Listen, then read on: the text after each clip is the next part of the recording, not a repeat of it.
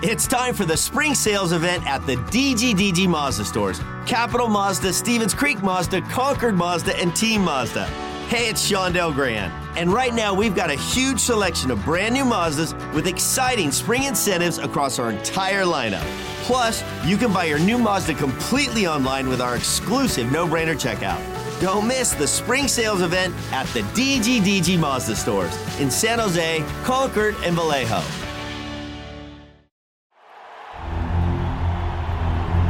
It's time for the Sharks Morning Skate with all the latest on San Jose Sharks hockey. Here are your hosts, Dan Rusanowsky and Drew Remenda. Beautiful downtown Winnipeg, Manitoba, 8 degrees below zero Fahrenheit, and it's only just beginning. Welcome to the morning skate, Sharks on the road. It's been nice to get away from SAP Center at San Jose after that seven game homestand, especially given the fact that the Sharks only managed one victory in those seven games, which is awfully depressing. And they're coming off, Drew, a, uh, a game in which they made NHL history in a negative way.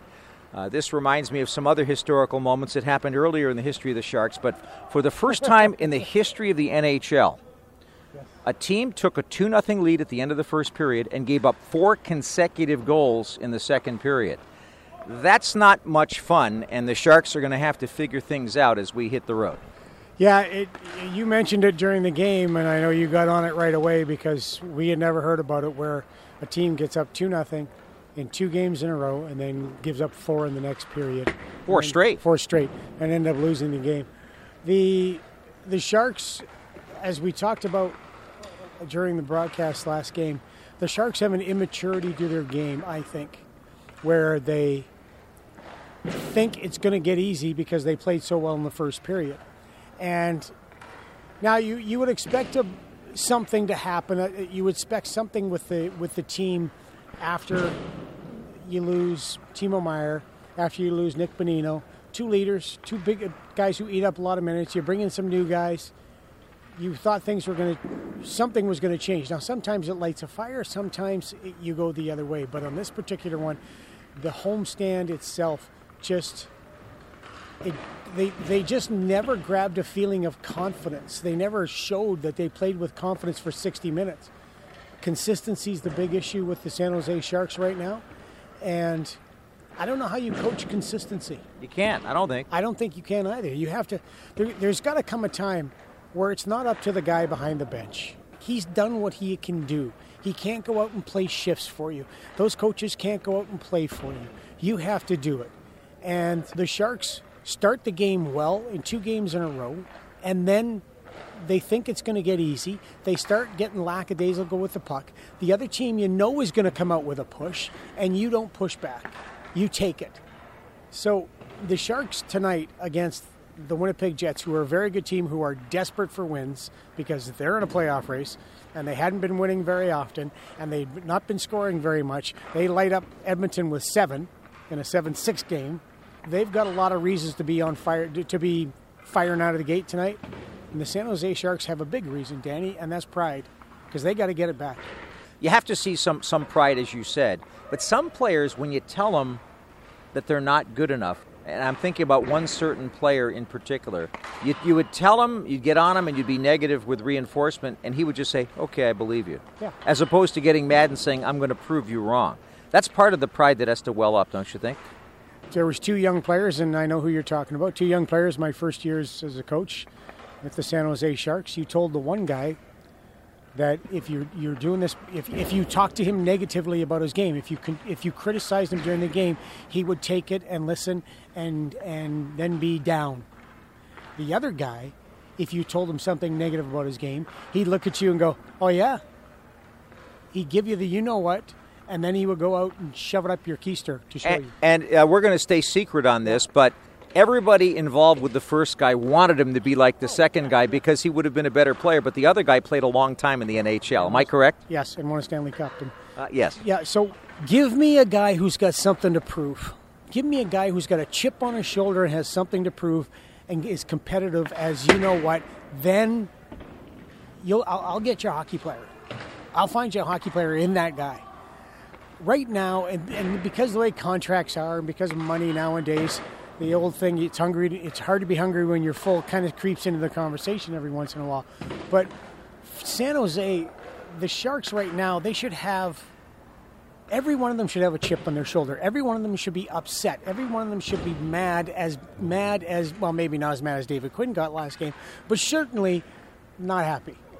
So they should be thinking to themselves, not only do I have to go out and prove it to my teammates and to my coach and to my franchise and to my organization, I got to prove it to myself. There's got to be there's got to be a time when again it gets away from David and the coaching staff where the guys have to go, "Okay, it's time now. Let's stop screwing around. Let's we got 20 games left. Let's go."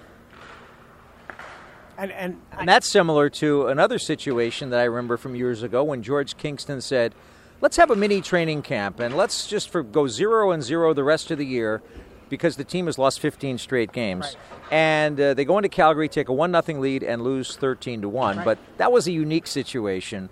But yet, uh, in a sense, there are some similarities, aren't there?